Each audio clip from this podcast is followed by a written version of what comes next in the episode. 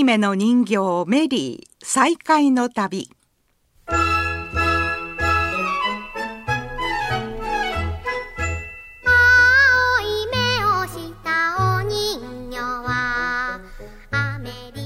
おはようございます。山田真知子です。青い目の人形メリー再会の旅。11回目の今日は高砂市にあります高砂市立高砂こども園への旅です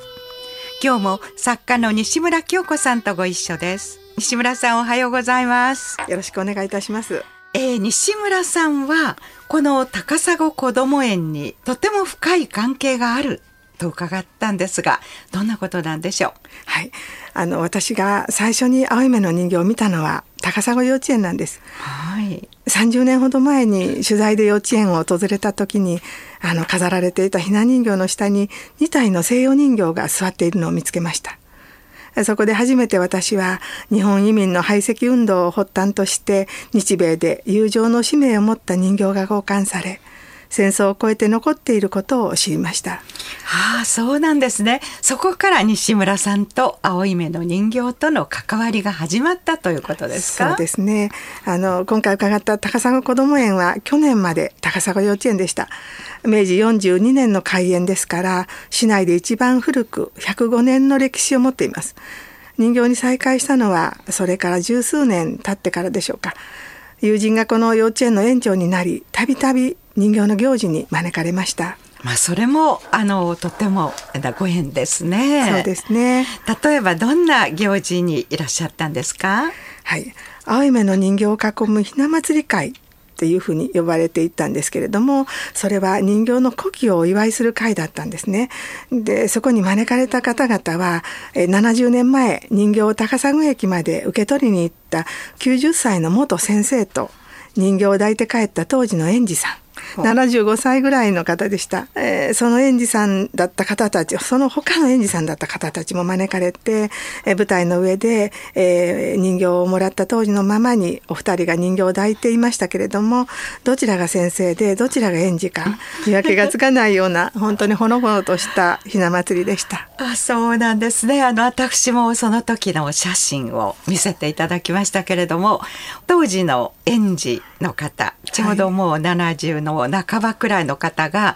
こう10人近く並んでらっしゃいましたよね。はい、そうですね。人形の古希を祝うひな祭り会って素敵な会だったんですね。もうあの忘れられませんですね。でこんな催しの折々に伺った話では多分あの一体は高砂小学校に来た人形らしくてアメリカと戦争している間もあのこの幼稚園では人形を飾り続けたといいます。戦況が厳しくなった23年だけはひな人形の箱の下にしまい込んだと伺いました。パスポートや持ってきたものなどはその時処分したか小学校と同じ敷地内にあった幼稚園が現在の園舎に引っ越す時に亡くなったかわからないということでした。ですからこの園の2体の人形も長い間名前のわからない人形だったんです。私もご一緒に取材に伺いましたけれどもお人形が2体もある場所っていうのは他にないですよね。そうですねあまりないと思いますね。ねえでこのあのお人形はメリーよりも少しお顔が小さくてそしてその2体はとても似たお顔でしたね。同じところのものだと思いますね。ねえはい、あの衣装が青いコートと帽子をかぶったお人形、はいこれがエリカそしてファーのこう毛皮のついた赤いマントと帽子を着たお人形がヘレンでしたよね。はい、多分ヘレンはニューヨークから来た人形だと思われますね。で、あの実は名前がついたのはですね、平成9年、えー兵庫県からアメリカに送られたミス兵庫の里帰り展が終わった後です。えー展示終わって、えー向川学院の国際交流室の中立ちで新しい名前とパスポート、それにケイティという新しいアメリカ人形が平成の親善人形として幼稚園に届けられました、えー送ってきた方は牛陸博士の孫の牛陸三世です。ここにですね実は牛陸三世のメッセージがあります。山田さん読んでいただけませんか？はい、わかりました。祖父の送った人形のことは、当時は幼かったせいか関心のないことでしたが、二つの国の多くの人が互いに送り合った人形の無事を願い、守っていこうとした70年の歳月に感動しています。私も妻も祖父の意思を受け継ぎ新たな人形を送ることにしました。この人形たちがいつまでも幸せであるように祈ります。ギューリック3世。えー、私もお目にかかりましたけれどもご夫妻は今も人形を送り続けていらっしゃいましてたびたび日本にいらしています。そしてあの高砂幼稚園はこの後向川学院の日本文化センターを通じて国際交流を始めています。そうなんですね。まだまだあのお話がありそうですけれどもヘレンとエリカとそして西村さんのメリーの再会の様子を聞いていただきましょうかわいいよしよしめっちゃかわいい。かわいいね。めっちゃかわいい。おしゃれ。ラクタイミングでな。子供たちが弾けた再会でしたね。人形を囲んですぐ輪ができて心臓の音が聞こえると言ってメリーの胸に耳を当てた男の子もいました。想像力や感性の豊かさはこの縁らしくて懐かしかったです。山田さん今回メリーが高砂の2体と再会したのは11年ぶりです。メリーが見つかったのは平成15年私のシナリオで舞台をやっていた最中ですがその舞台のモデルになったのがこの幼稚園でした。舞台を終えた後メリーはひな祭りに招かれたりしましたから。実は私も偶然なんですけどその舞台を拝見しました。でそれから10年余りしてこの番組へのお誘いを西村さんからいただきました。なんかこれもご縁がありますね。ありがとうございます。本当にそう思います。あのあの舞台のラストヘレンとエリカが国際電話がかかってきてアメリカに帰国することになった場面覚えていらっしゃいますか、あのアメリカへ送られた日本の東霊人形は美術品のような人形ですから修復のために数多く帰国していますけれどもアメリカから送られた人形は素朴な家庭用の人形です。アメリカに帰ることはほとんどありませんでした。それが帰っていきました。それもとても大切な場所に帰っていったのです。そのことを私はこの舞台のラストにしようと決めました。その大切な場所とはどこだったんですか？はい。平成14年6月高砂幼稚園のヘレンとエリカ米花保育園のローズマリー江南幼稚園のローズなど全国で7体の青い目の人形がアメリカに帰りました。その場所はカリフォルニア州ロサンゼルスリトル東京の一角に立つ全米日系人博物館です。この博物館こそ友情の人形が交換される大きな要因になった日系移民の方々の記録が残されている場所です。移民から100年が経った記念の企画展は友情へのパスポート日米親善人形75年目の再開展というものでした。展示されている資料は差別や迫害の中でも懸命に働く移民の方々の姿があり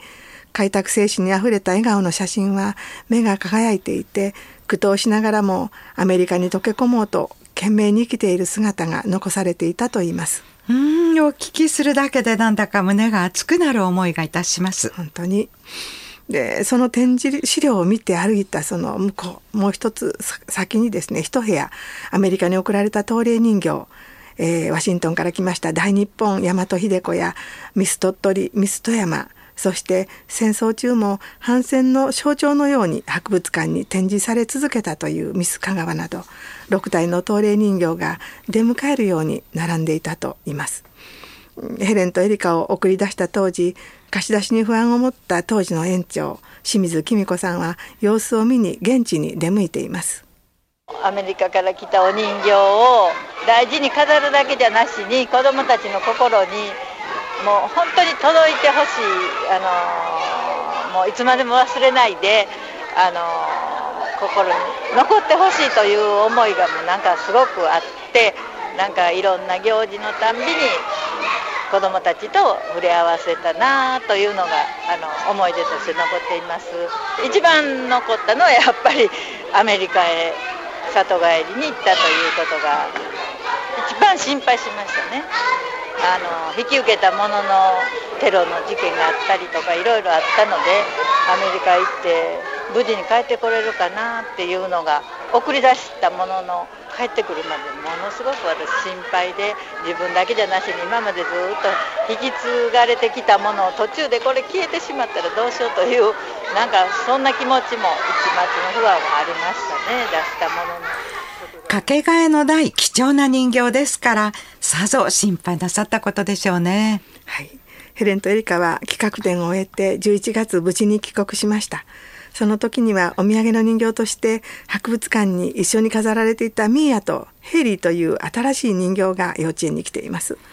こちらの方はいかにも現代的なアメリカ人形でしたね。はい。あの、最近では、青梅の人形がある縁ということで、西洋人形が寄贈されたりして、ひな祭りには何体もの人形がひな壇を囲んでいますが、その中心にヘレンとエリカは座っています。賑やかなおひな祭りになってるようでしたね。だんだん子どもの数が減少していく中で昨年高砂こども園と名前は変わりましたが高砂市に唯一しかも2体の青梅の人形が残る園です。資料の保存もよくこれまでの経緯とともに代々の園長が工夫し大切に守ってこられた。これからも守られていかれるだろうと私は思っています。初代のこども園園長である歓喜純子先生のお話です。